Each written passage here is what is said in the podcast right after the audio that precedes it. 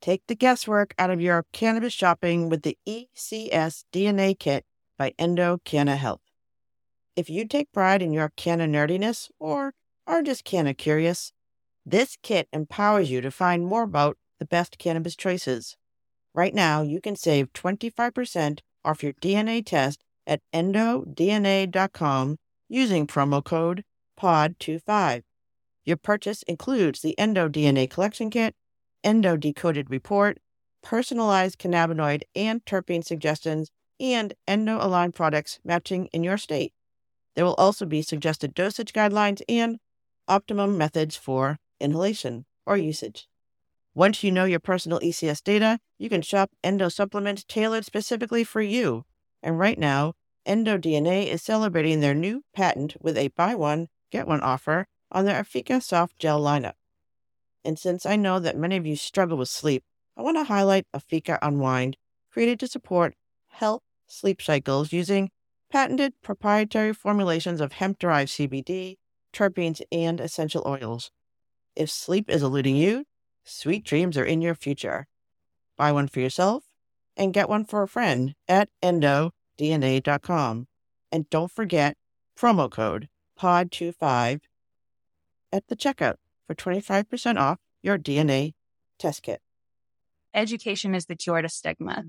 And so if we're providing that educational piece, providing the history of the plant, all of its uses on a scientific level, that stigma starts to go away. Mm.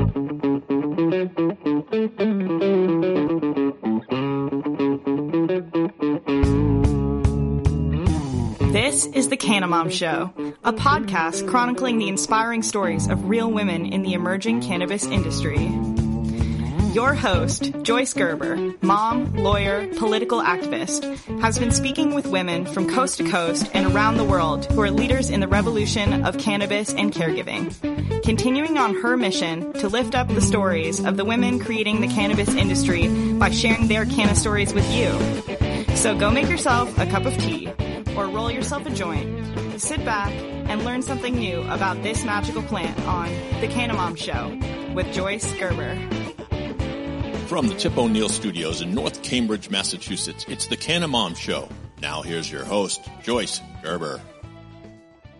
And welcome back to the Canna Mom Show. I am Joyce Gerber, and we are continuing to cross that stigma around cannabis and caregivers one canna story at a time on season five. I just, it seems like a miracle, but it's here we are. Hallelujah. Yeah. And we're back to summer. Are you enjoying it? We're we're back to summer. Oh, right, yeah. Oh, yeah. Yeah, it was like 40 degrees one day and 80 degrees the next and then tomorrow it's going to be 40 probably again or something. So, yeah, welcome to New England. Yeah, yeah. I got I got a new computer, which I don't know if I look better to you. It's supposed to have a better camera, but I spent honest to God all day yesterday talking to the guy who says he's in Canada. He's we're talking about the weather for like hours and hours because I was on tech support for hours and then it took hours to update. And then of course there were still problems. And then I had to talk to somebody for more hours. And then I had to get in touch with somebody from MailChimp who we texted. I don't know. It was a full day activity and they expect people to do it on their own. I don't see why that seems possible. Uh, did you get a Commodore 64 or are you running like Windows 98 or something? oh, I don't know. You're I don't supposed know. to be able to plug it in and go. You're supposed to, I- but I like I don't like technology. It scares me. I'm old. I, I you have a cutting edge podcast. That's technology.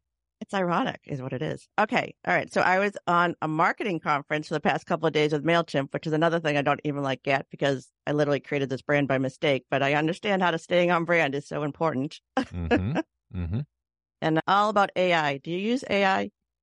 Yeah, I just used it earlier today. I, I use it to like get ideas and stuff, but not to do anything like serious or meaningful.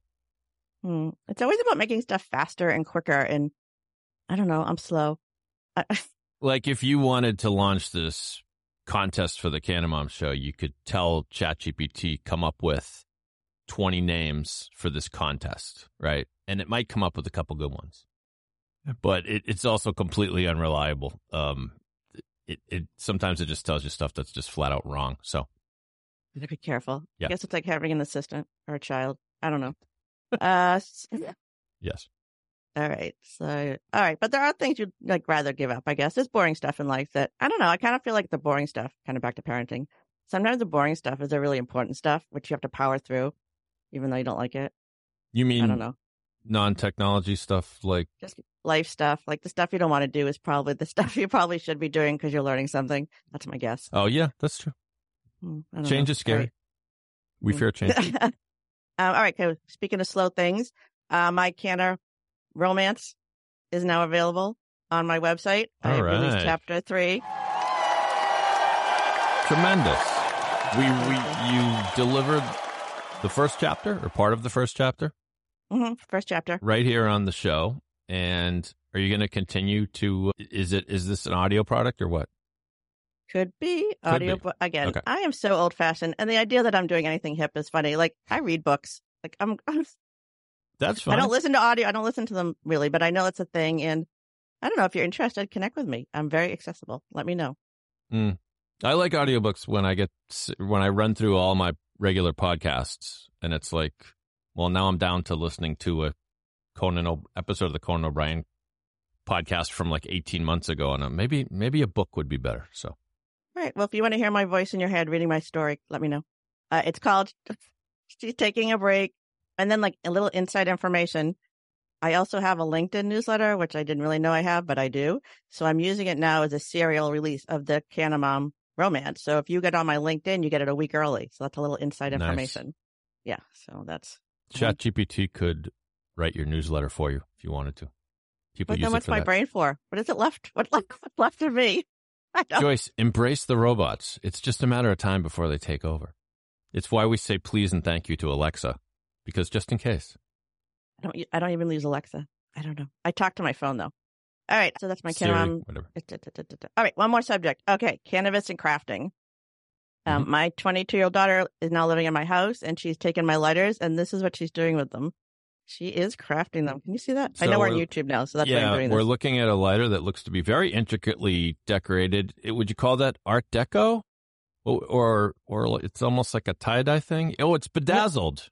it's bedazzled. It's bedazzled. Exactly. Yes, there's definitely in three different, very different colors. I'm colorblind, so I can't describe it to our listeners. They're lovely. They're sparkly. Yeah. So if you want to see it, go on YouTube. But again, this is like a good cannabis and craft project. I keep talking about having house parties. Mhm. So if you're going to introduce some of your friends to cannabis, you're going to do a little house party, however you do it. I've been talking about delivery services. This is probably illegal, but I really think that's the way to do it. Wait, this could be one of your. a lighter can't a lighter can't be illegal, right? No, no, no. Talking about like having delivery services, Oh, doing oh. Avon party, but I just think that's the future. I have no influence. But you could do this as a craft project, I think, while you're there, like little things, or even like women's events. I'm going to be doing an event in Belmont. So maybe you do like a craft project, decorate your own lighter and buy a, gram or something. They should tell that to all the summer camps out there. You remember how everyone hated going to arts and crafts? It's like, oh, third period, we got arts and crafts, or arts and craps, we used to call it. But if you were decorating a lighter, that'd be cool. With the Canamom, because you could get a prize after. Yeah. oh, Camp Tell Nowhere. All right. So, little inside camp information. Yes. All right. So we do have two guests today, so I need to move along, but I just, I do have a culture corner today. So yes. The Culture Corner. Oh, this week. All right. So this week we have a book, Lessons in Chemistry. I'm sure everyone else has heard of it. I've been watching it on the New York Times bestseller list for a long time. So I finally picked it up. It's so good. It's fun. And so last week, Dr. Jamila Owens Todd was our guest and she actually is a chemist. So I, it inspired the title of the show. So it's called Lessons in Canna Chemistry with Dr. Jamila if you're looking for it. But yeah, it's uh, Lessons in Chemistry. I'm in I'm in the dark and clearly not cultured. So oh, you don't? no, tell So me th- tell me the the the thumbnail view of that book. What is it? set in the 1960s. It's a woman's perspective as a chemist. She's all alone and just basically, basically the same horror dramas that we're still doing and dealing with in 2023 Interesting. are still happening in 1961, although now we talk about it more. So at least it's in the open and it's obvious. And then we're not just the only woman anymore, although sometimes you still are, and how important it is to have that voice heard. And she was just sort of radical in her way of living, but she was actually a chemist, so she was very logical. Hmm. And and there's a talking dog, not talking dog, but a dog with a really great personality. And they're making it into a, a movie. I'm sure. Interesting. Interesting. There's a, a show that I just saw on Hulu, came from a book, almost a similar theme. It's called, have you heard of The Other Black Girl? No? Mhm. Yeah. Mhm. So it, it, it uses, it juxtaposes like the, the journey of the the black female professional in the like 60s versus today but then there's this weird creepy thing under the surface also I, am not doing it justice but i would recommend that i watched it good very it's, good it's hard to it's hard, it's hard to describe art uh, anyways it i just i read a lot of books that i don't finish or i get from the library so I, am not engaged with but i read this in 24 hours because i was committed to reading it and mm. i just think it's again female perspective we think we've come a long way in some ways i guess we have but there's still so many things that are just the same. And sometimes you just need a new perspective. I think that was kind of the, part of the message from the book. And yeah, love it. And cooking and cooking is chemistry, and cannabis is chemistry too. So that leads us to the show. Excellent segue. Thank you. All right, thank you, Dave. All right, today, today we have two women from INSA Cannabis, a vertically integrated cannabis brand. Whitney Metzler joins us from Georgia, where she is the chief compliance officer at INSA and you know that this is important because cannabis is all about compliance. In addition to her work in the cannabis industry, her personal accomplishments include being an Olympic swimmer, a staff member in the Pennsylvania House of Representatives, and the mother of five. Hmm. All right. I don't know how she has time.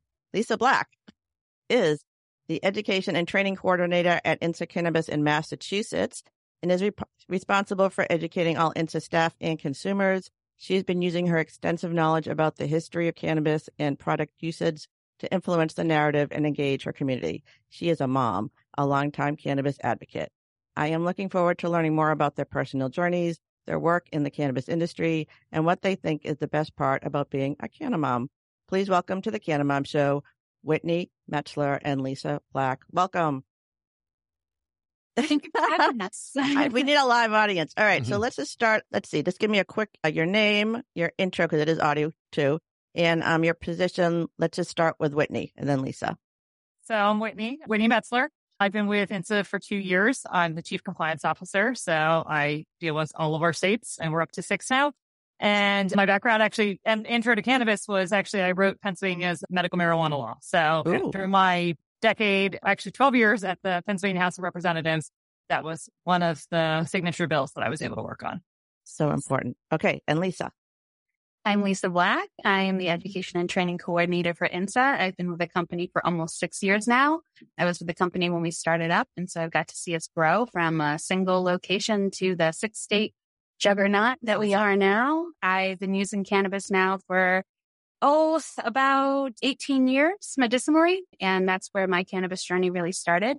I realized it was helping me and wanted to learn why. And I'm all about education and learning. And that's where led where me. you are. All right. Mm-hmm. So, okay, Lisa, so you're in Massachusetts. So I'm just going to start with you because I'm in Massachusetts. So I get it. Education is so important. And I just, what I'm finding over and over again, the women I'm talking to, people need to feel empowered about this plant it's like we all have to figure it out for ourselves in some way, but we need to have good data. So that's really what we're providing when we're providing good education. So what are you doing? What's, what are you, can you give some spe- specifics of what you're doing to keep both consumers informed and of course staff? That's a whole nother level of like education and making sure they know what's coming in and the products are changing all the time in compliance, yes. how you talk about it, what you say. So I know it's a big topic, but just kind of can you just kind of give me a couple of minutes on like what you're doing with kind of consumers and both the people who are helping sell the products and make yeah, the product. You know, absolutely. One of the things that I like to say often is that education is the cure to stigma. And so if we're providing that educational piece, providing the history of the plant, all of its uses on a scientific level, very fact based, then that stigma starts to go away. Mm-hmm. And that's one thing that we're really invested in, obviously, at INSA. We want people to feel very comfortable using cannabis in all aspects of their life. One of our mottos is cannabis for real life. And we realize that there are moms out there who need cannabis to function. And so the education piece is a huge part of it. We have people coming in who have been utilizing cannabis for a long time who maybe want to see what other options there are. And on the flip side, we have people who have never dreamed of using cannabis, but have recently heard from a loved one or a friend all the benefits it's brought them. And so now they want to maybe see what it can offer them. And so that education piece, like you said, it's definitely twofold. We have to offer that education to our patients and our customers in a way that's going to feel no pressure, very, like I said, science based. And so it's not like, oh yeah, my buddy one time tried this and it was great. That information. You got, yeah, no, that's not. And again, it's, it's tricky. Can you just explain? Because everyone might not understand. It is very tricky to talk about cannabis, especially in the sense of health and wellness and healing, because of what we can and cannot say. So when you're, so I've seen this more in dispensaries. They have products lined out by benefits, like health. Like if you're having trouble sleeping, these 12 products work really well. And if you have trouble, if you're having pain, these 12. But it's hard to actually market or talk about it specifically sometimes. So can you uh, talk about maybe what you're doing specifically that way to talk to consumers about what they're getting and how they know what their products are? Yeah, it, yeah. it can be tricky to speak to it, especially because, as I'm sure everyone has their own unique endocannabinoid system. And so what works for the goose might not work for the gander when it comes to cannabis. And so we have to educate people on the why. That's a big thing. And so we do a lot of that with, with our staff. I personally put out micro training every single Tuesday. Because as you said, there's there's new stuff all the time. So what's a micro training like? Like it's a product comes in or a terpenoid or something, yeah. whatever. Just a small topic. Is that what you're talking about? yeah. about? So so a lot of science of education has learned that people retain knowledge better when they get them in little snippets versus mm-hmm. like long pieces, like every few weeks or so. And so we totally embrace that, and we do really short courses. They shouldn't take longer than like ten minutes to take on various topics. It might be a new product we're releasing. It might be subject focus. Like recently we focused on terpenes. We might want to refresh people on the different benefits of the different cannabinoids. That's There's great. A million subjects that we No, there is a million. Even like when I started the podcast, people were like, are there enough topics? I'm like, are you kidding? This touches everything, everything. All right. So you're working, like you're really working with like your clients on a specific, but really you're kind of helping your clients by making sure your staff is informed on kind of like the micro level of what's going on. That's great. That's really good to hear. All right. We can come back to that, but let's talk Whitney.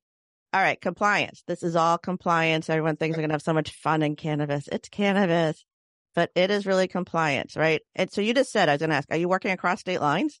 So I do actually work, I work in all of our states. So we do, I do have staff that's regionally based. So I have like a Northeast staff person, a Mid Atlantic staff person, and a Southeast staff person to cover our states. But I get to travel a lot between them. So I live in Georgia most of the year, but funny enough, I am actually in Pennsylvania right now, oh. like as of today. So I split my time between the two states. My kids are nationally ranked golfers. It's the reason I live in Georgia half the year. And so that's why we go back and forth. But I happen to be there here right now working with kind of the, my old coworkers in the legislature working on some adult use language and expanding the use, of the medical uses here in Pennsylvania. So. I mean, the, again, I talk about politics and religion oh. and, and the, what, it's all a combined thing. And the, the idea the policymakers need to hear from people who understand what this is. So you have an interesting perspective that you actually come from policy, okay. but then went into business. So I don't know. You want to, I don't even know where to begin this. Uh, but can you just, I don't know, maybe people don't understand. Can you just explain a little bit, like tell me the states that you're in and can you okay. talk about some of the differences that you have to be really careful about between the states and? Absolutely. So we are in, so Massachusetts, Connecticut. Uh, both of those are adult use. So then we're in Pennsylvania, Ohio. Both of those are medical only. In Ohio, we have just a dispensary. and Pennsylvania, we have just a grower processor. So totally different sides of the business that we ha- we mm-hmm. handle.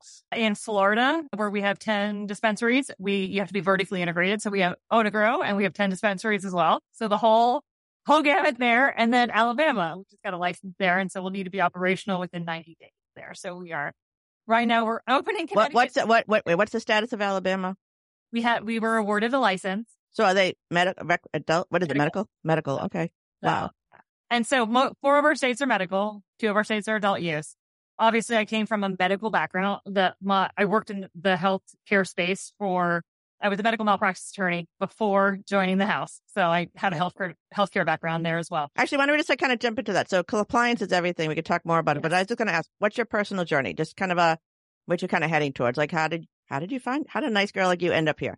How did you find yourself here? And yeah. Well, mine is probably the most atypical transition to cannabis. I work for the Republican Party. And you know anything about Pennsylvania politics? It is quite conservative. The middle of the state is Pennsylvania. Like it's the most conservative you can possibly be. And then you have the corners, Pittsburgh and Philly, which are exceptionally liberal. So we're a purple state all the time. And so that was my, I guess my claim to fame is that I could work across the aisle with a lot of stuff. So we started with probably the most strident opposition to cannabis was the head of the health committee, name's Matt Baker. Anyone in Pennsylvania politics knows he is still exceptionally opposed to it, but he allowed me to sit on the task force and through all of that research that I was able to garner, actually most of it coming from Israel, we were able to craft an exceptionally good bill that was a model for many other states on like the research component of it because it's hard to study the plant here in the United States. So that was always the, the big issue we had. And so we have some uh, really great structures in Pennsylvania that we use. So we have the Pennsylvania Healthcare Cost Containment Council. So you report all your findings for hospitals and ambulatory surgical centers. So we could utilize. So actually, all right. So can I kind of backtrack on this? So I, I could go on for days on this. No, one. no, no, but it's, it gets technical. But what I can hear from you is that, so I think that this retail part was sort of a mistake. I think it really should have come in as medical across the country first uh, uh, because, because when you have medical professionals engaged and you have research engaged, you have that kind of umbrella first, which I'm pretty, it's really what's happening in Israel right. and it's happening in Germany. I think they're trying, but you're kind of doing, again, this is state by state. Every state is doing this differently. So you're really coming in, you're talking about it like as a true medical program with research and ability to study it and to engage the doctors and nurses and people who are caring for each other. Is that really—that's—is that what you are? That is what we did yeah. in Pennsylvania. So we actually have two chapters in our Medical Cannabis Act, Chapter 19 and Chapter 20. So they actually really forced the medical networks. We have over 10 medical schools or universities in the Commonwealth. And so we had utilized those to study other diseases that weren't listed in the qualifying condition. So Israel has some great research on like diabetes, but you don't have any in the United States on that. So we were really trying to get the medical networks in Pennsylvania to try it with the benefit that it would be a substantially reduced cost for patients to get their, their cannabis through these integrated, they're called ACRCs, academically, uh, clinically registered academic. Because I, I so CNN just did this kind of off topic, but CNN just did a big story about Israel and how they're using it normally. It's normalized in like nursing homes and yeah. elder facilities. So this is so important talking about the medical part. All right. That's amazing stuff, but we got more to talk about. All right, your personal journey, your why. So, I mean, you're very active politically. What did you, what was your personal use or understanding of cannabis before you got involved with this politically? So I, as, as you, when I, in my introduction, I was a 1996 uh, Olympic swimmer. If everyone remembers that year was the year Gary Hall was in the Olympics and he was very open about his cannabis use. I used to babysit Michael Phelps. He was relatively, he wasn't necessarily open about his cannabis use, but he got Everyone found out about it. So I knew that a lot of athletes were using the product. And so honestly, I've had shoulder reconstructive surgery, knee reconstructive surgery. I love when people say, oh, swimming's a low impact sport. Not at the level you had to make the Olympic team. But so I found like, especially topical uses, I really, it really did benefit me. So I know it does not help like some of the the terpenes and the cannabidiol do cause. So what year? How old? How old were you? How, how old were you when you started like integrating it into your lifestyle? Then. So I was. It was much later in life. Simply, I had to. I'm a rule follower. So after Pennsylvania passed the medical cannabis law, then I was I was able to utilize it. So okay. now I can get it. Like I had to go to a golf tournament in Massachusetts, and I got there, and I'm old now, I'm 45, and I'm, that's not old, but it's old enough that my joints hurt on a regular basis. And I went oh, to the yeah. golf tournament and I got out of the car and I'm like, I can't even stand up straight. My back was bothering me. So I immediately went to our dispenser and got like the pain cream, make it through the golf tournament, the three day golf tournament with my 17 year old son. But so like they know about it. They always know that if they're having spasm, like back spasms, especially with golf. That's so important. That's so cool. Did you ever think you'd be that kind of cool mom? I, I mean, I use this uh, again. I use it. I'm 58. I use it for all sorts of things. I was cleaning I mean, I'm too old to even clean. I was on my hands and knees, like really cleaning. And then I, that night I'm like, oh, yeah, I'm old. I can't do that. But I used a couple of creams. I put like a patch. I've been doing the CBD patch and I felt fine. And I got up the next day and I functioned. So, and I'm older. I'm still working for me. All right. So compliance, your personal story, Lisa. I guess your personal story. What's, what's, what's your why? Why you've been in this medical, I, I know for quite a while, but is there something that came before that? Yeah, well, like Whitney, I am a rule follower to an extent though. And so in college, I was offered cannabis. And when I used it, I realized that it was just like a completely different experience from the first time I tried alcohol. First time I tried alcohol was really negative. First time I wait, tried. Wait, what, what year was this? Like, I can't. How about, yeah. Let's see, 2006. Okay. So before, right before legalization. Yeah. Yes. Yes. Right before, right before. And so when I utilized the cannabis, I realized that this was actually really helping me. It was a really positive experience. I was like, well, this is illegal. I need to find out why. And so I did a deep dive into the reasons behind cannabis being illegal, and I didn't find anything good. I didn't find any good reasons because there why. aren't really any good reasons for it. Yeah. keep looking, people. Keep looking. Yeah. and so when I found that out and I found out more about the plant and how it functions on the body, that's where I sort of really started to fall in love with it because I have really bad chronic anxiety which leads to chronic nausea. And so for years, I would wake up in the morning and just instantly start throwing up because that's just how my body processed the anxiety. And then when I found cannabis, I was like, wow, this is not only helping me a lot with the nausea, but it's helping me with the anxiety as well. And then again, just have to do a deeper dive into why. Isn't it like, okay, I always say this, like almost every show, I'm like, so my generation, we were offered alcohol or pharmaceuticals or literally to suffer through it. Like those were our choices. And that the women I meet over and over again have come to this plant medicine as a last resort because they've tried everything else and they're desperate.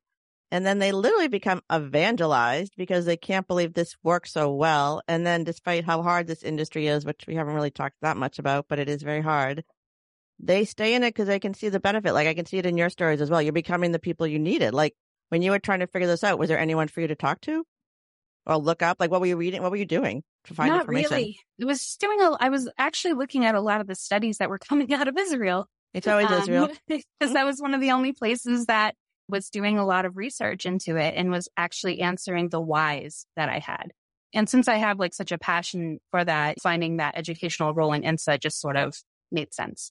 But what's funny is you mentioned about it being, you saying evangelize, is that for the longest time, I felt like I was in the closet because I had this plant that was helping me, helping me function, but it wasn't legal. And I had to hide it from people, hide it from employers, hide it from friends, hide it from family.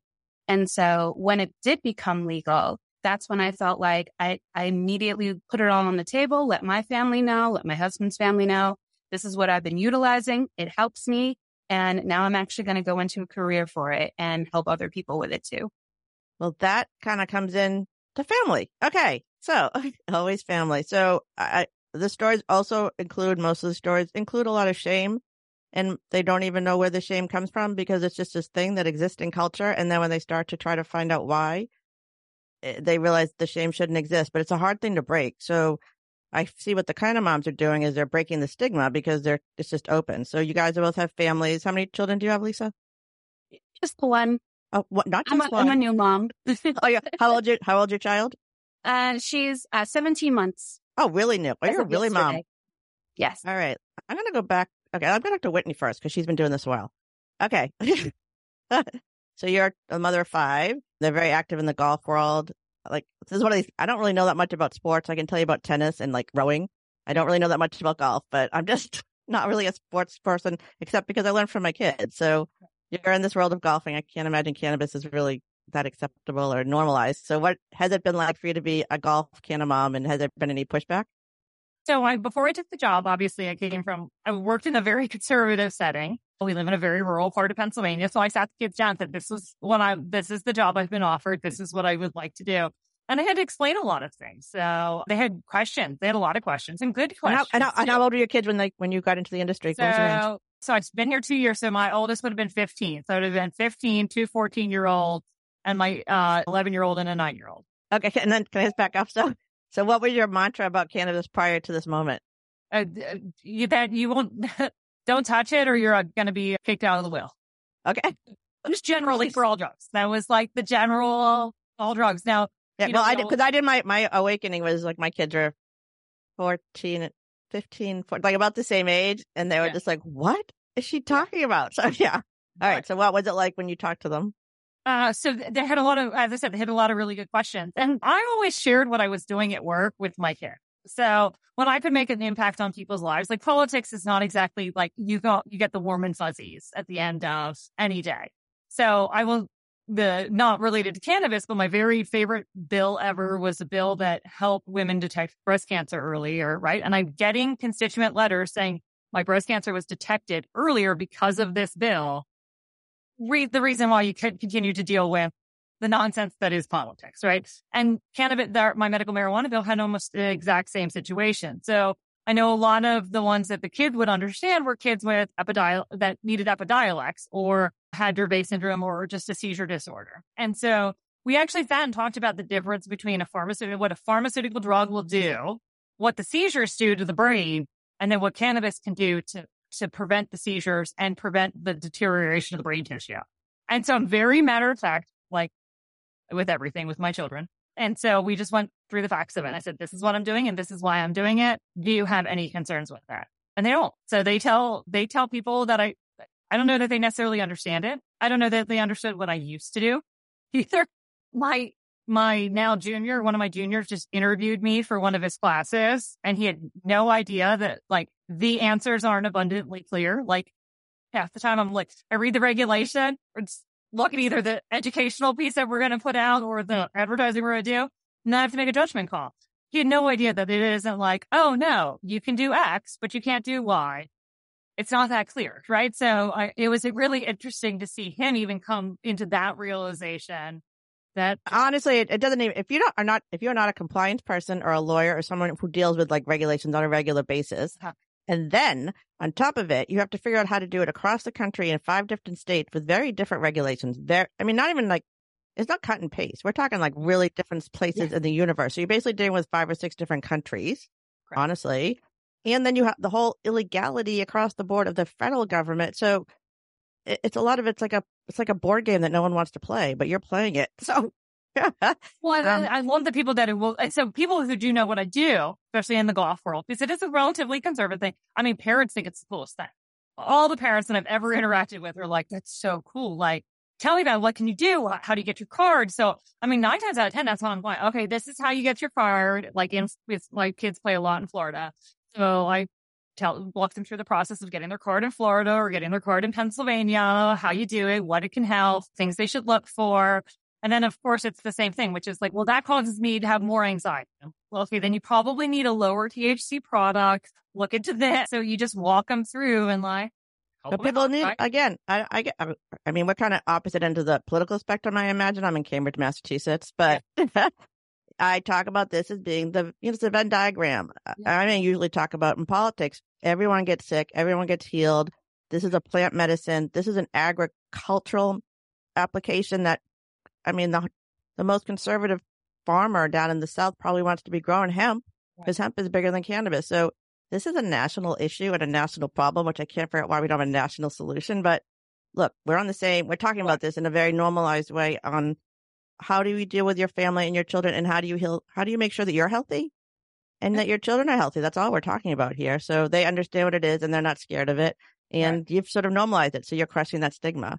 Well, I, mean, I was a little bit of a Frenchy mom. So my children have been treated with essential oils through their lives. Okay. So they're comfortable um, with that. And, so, yeah. so, and we've done various things. So that it's not like, it's not completely foreign. That usually a plan is the best way to do it. And again, after 12 years in politics, I'm more of a like, no, no, no, I, I can do this better than y'all do. So like, just stay out of it. Like you keep screwing it up. Please just stay out of it. And listen to me, as a mom should say. All right. So Lisa, so you're, you're a mom, a very young child. So have you got any of those? Like they have books now, like a couple, like Miss Kindness has a book out. There's some other like children's books about what grows in grandma's garden. Just talking about it, seeing it. Are you at that level yet? Have you started talking? Have you started showing your daughter pictures yet? Well, she sits in on a lot of my meetings. Oh, um, really? Oh, yeah. Zoom. Yeah. Yeah. She does. And actually, when I was getting wheeled out of the hospital, the nurse who was helping me found out I was in the cannabis industry. And as she's wheeling me to the car, she's like, so tell me more about CBD. and so literally from the moment she was born, she's been hearing these words and terms and things. And I know that she's still probably too young to understand, but we're still talking about it with her. And so like if my nausea is really bad and I have to step off into the other room to medicate, I'll tell her. I'll be mm-hmm. like, okay, mommy's going to get you a snack and then I got to go take my medicine and I'll be right back. But that's how you do it. That is literally how you shift the story. I mean, it's so personal. This is such a personal way of, I don't know, reimagining what the narrative is. And you're doing it at a very specific level. I'm just taking my time. All right. All right. So she's going to grow up with it normalized and all this. Uh, let's get to, um, let's talk about INSA. All right. Mission. What's the mission of INSA? What makes it kind of unique? And I don't know. It's in Massachusetts, obviously, so I can kind of talk about it here, but what else is it doing nationally? And I don't know. Actually, Lisa, why don't you talk about specific stuff in Massachusetts? Is there anything special about INSA and connections to Massachusetts? Yeah, well, one thing that's really cool, I'm a Massachusetts homer. Like I love living in Massachusetts and anybody who comes to the state, I'm like, yeah, we're the best. I love it here. so with that in mind, the fact that we have all of these dispensaries in Massachusetts and we're incredibly successful in Massachusetts and that our owners are from Massachusetts is something that we really love to share with people. And they're very involved day to day. It's not just some guys in some corner office in California, just sort of reaping all the benefits from our hard work. They're looking at trends. They're reading blogs. They're seeing what customers and patients are looking for. They're coming to our innovation team and being like, what about this? What about that? What are we doing with this? And so that's one thing that I would say is really special is that, you know, we're one of the bigger guys, as people like to say, but we're still very much a small team that really is on the same page as to what we want. And our mission statement is in business to make your day better. So, yeah, did, did, did, did INSA start as medical? Are you vertical as well? Do you grow your we own? We did. Yeah, yeah. Okay. We started as medical only. We started off in East Hampton as a medical only location. And then we expanded into Springfield really mm-hmm. soon after that as a medical only location. And then once the recreational laws went through and Massachusetts was allowing those recreational stores to open up, we were in the second round of dispensaries that got to open up in East Hampton. So we've been blessed to serve Massachusetts for a long time. And it's great because we've sort of had this like training grounds here in Massachusetts and we've gotten a lot of stuff figured out that we can now utilize in these other states that we're going INSA. It's definitely not cut and paste, like you said. so many differences between state to state, but we have a guideline of like what we want to do with our business. And that's really important. So you, I, like I've seen into products in other dispensaries. So like, if there's anything that you want to talk about that's specialized that you really think people should like look out for? Cause it's not just in the stores or in, you have other product, your products in other stores, other dispensaries. So.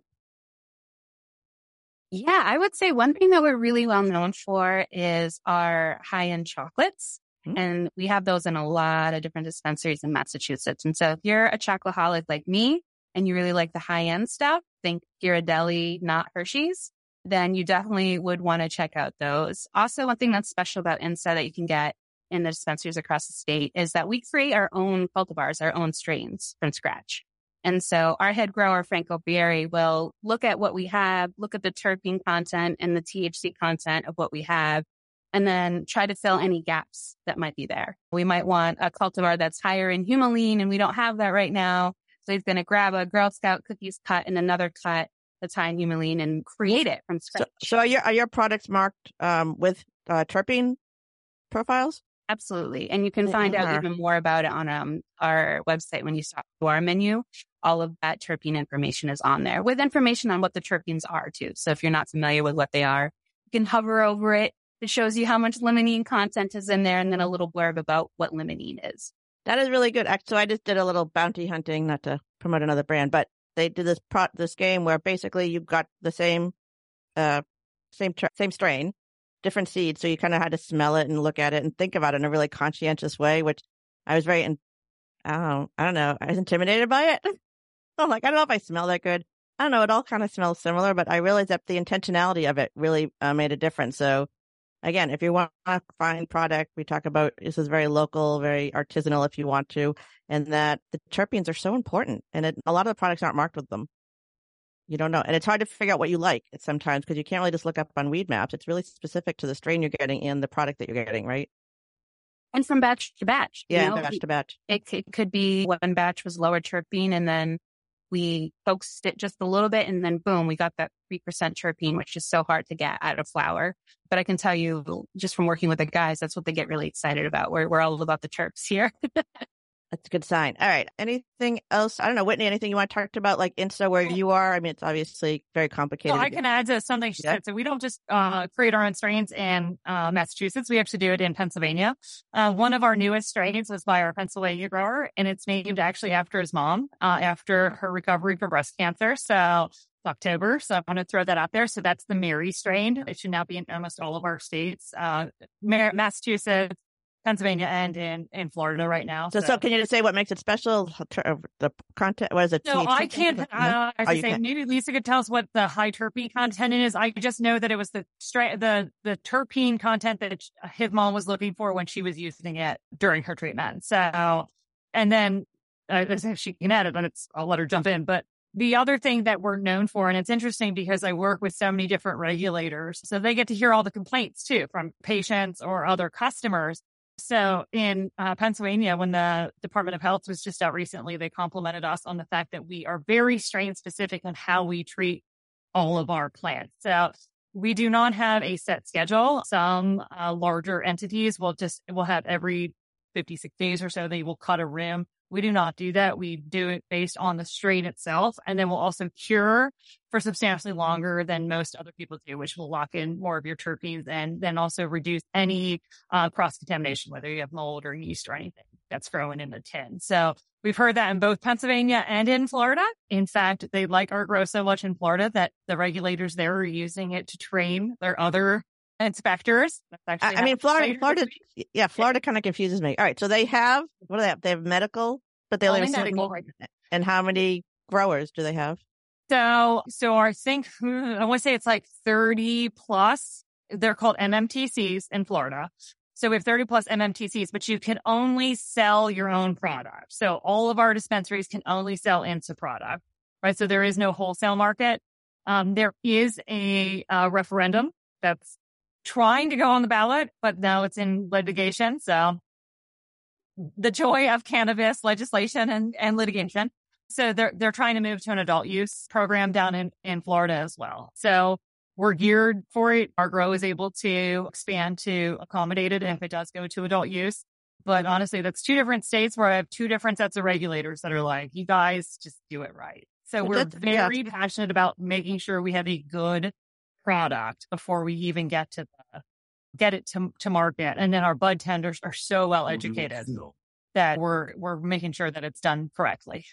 Okay. So, and then so I just so people who don't know, like I don't know what's going on in Florida, but the idea that you can't bring in other products means that other people can't get into the industry, which seems very, I don't know, free market. So why, uh, what, so, well, I mean, so they are, I mean, so Florida, the way they do it, the way the statute is written and the way they do it, it's like you can't, I can't even bring in botanical terpenes to add to like vape products. Like, or I'm sorry, you can't bring in other cannabis terpenes to add to, to vape products.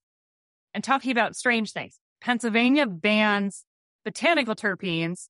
Florida bans cannabis derived terpenes both of which are medical programs and both of which make claims that this is that it's medically advantageous to not do this.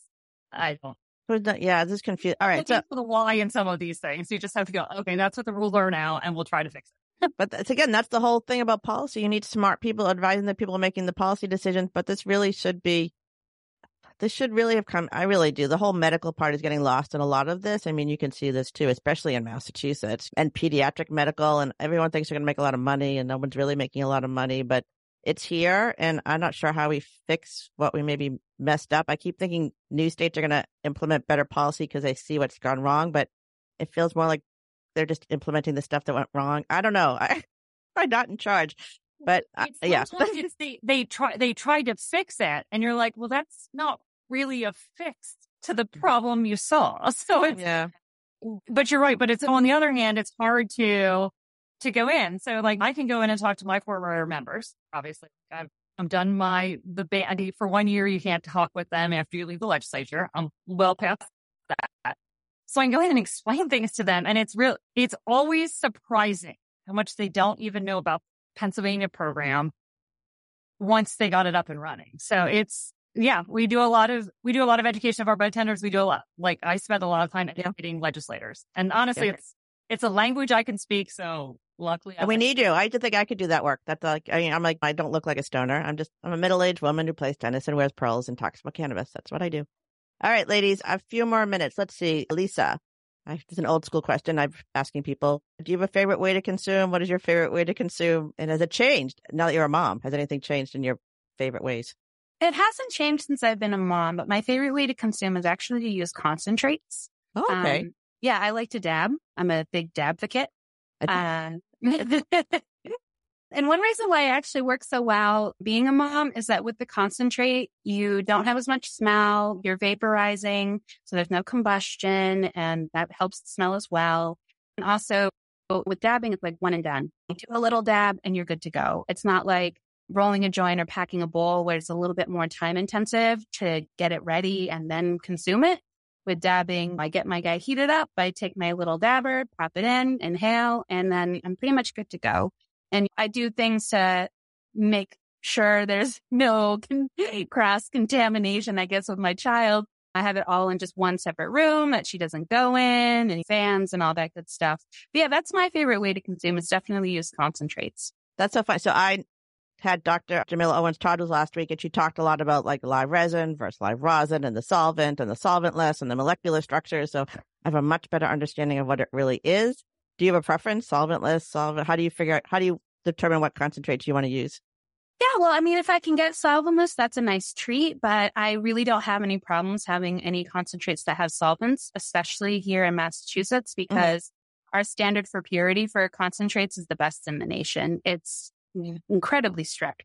You're likely to mm-hmm. get more propane eating a burger off a grill than you are from consuming any of our products. That's that's a uh, good way to put so, it. yeah, and it's factual too when you measure the ppms of the solvents in there, it's it's incredibly safe, especially in Massachusetts. And so, yeah, I mean, I really love anything super terpy. So I love a good batter or live batter. And luckily, working at INSA, our focus is terpenes to begin with. So it's really terpy flower that turns into terpy concentrates. And so I found a good spot. That's awesome. All right. Uh, how many minutes? Okay. That's one more minute. What do you have a favorite way to consume? Uh, usually edibles or, or just topical cream just based on what I used to use a lot for sleep. So edibles are my way to go in that sense. And it's kind of similar reason. Then there's no, no smell. Also the only, like the vape product that I really, really like that we make does leave a lingering smell. So I usually just try to stay with edibles. Yeah. Definitely. All right. It's always about the smell. All right, ladies, thank you for sharing everything with me. Whitney, what is the best way for people to connect with you if they want to reach out and find you? So LinkedIn, so it's easy to find me there. It's W Metzler at myinsa.com. I think I'm yeah. still the only Whitney at the company. So yeah. All right. Well, we'll put in the show notes. And Lisa? And I'm also on LinkedIn and anybody who has any questions on cannabis.com. Excellent. Thank you. All right. Another show. So there we are for my guest, Whitney Metzler and Lisa Black. And of course, my Canna David Jazz and our Canna Mom Show team. I want to thank you for taking the time to listen to the Canna Mom Show where we are on a mission to enhance the impact women have on the emerging cannabis industry by sharing and preserving their stories of love, kindness, mm-hmm. wisdom, and hope. Thank you for following and sharing the inspiring stories of the women building this new industry so together we can crush that stigma around cannabis and caregivers. I'm your host, Joyce Gerber. This is the Canna Mom Show, and we're a production of Pod 617, the Boston Podcast Network.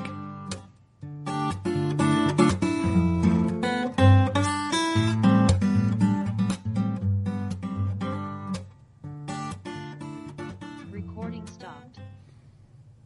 Thanks for listening to today's show. To check out more great cannabis podcasts, go to podconnects.com. Here's a preview of one of our other shows. Hi, my name is Kira Reed, and I'd like to invite you to be inspired by the women who are leading in the cannabis industry. Each week, we will discuss empowerment, leadership, and what it means to be a woman in charge in marijuana, hemp, and CBD. As the founder of the Women Empowered in Cannabis community, I have had the great pleasure to get to know many brilliant and talented women who are CEOs, executives, politicians, advocates, and community leaders that are focused on creating a cannabis economy that is just, fair, and equal. We'll learn how these women make decisions, how they navigate a predominantly male industry, and what they're doing to level the playing field for women. I hope you'll join us.